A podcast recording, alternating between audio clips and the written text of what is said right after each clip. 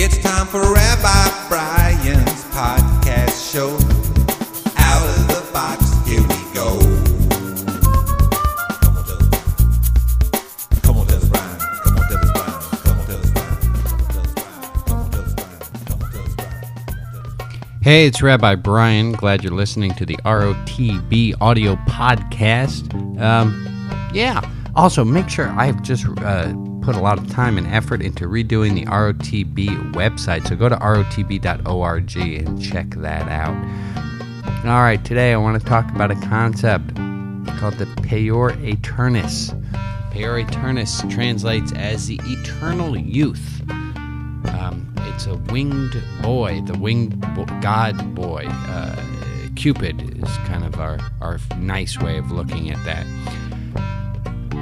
Why do I want to talk about this? Well, uh, Peter Pan. Peter Pan's a classic example of the f- eternal flying boy, the boy who has no shadow. I want to talk about that because I had a consciousness realization recently, and it it just is uncomfortable. Oh, it's so uncomfortable. It's that that's me. I'm this idea boy. I love big, fancy ideas that keep my head in the clouds, and I don't like to land. I don't like to be on Earth. I don't like to be, you know, getting myself dirty in, in reality. And the big, big, major uh, problems that can come out of this, and I'm just seeing them, and wow, my eyes are open, and there's just such an embarrassment um, that comes with.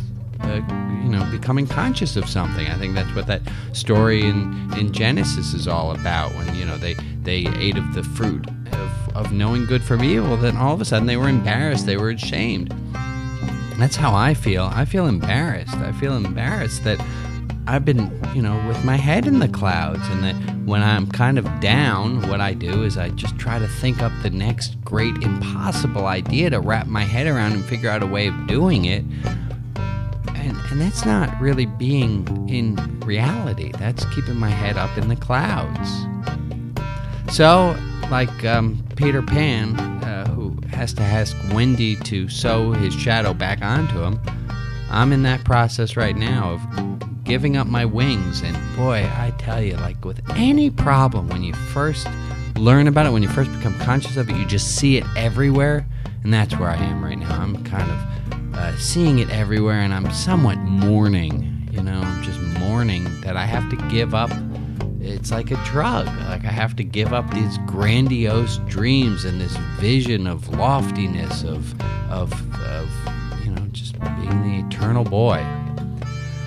We'll see where all this turns out. I'm glad to share my heart with you.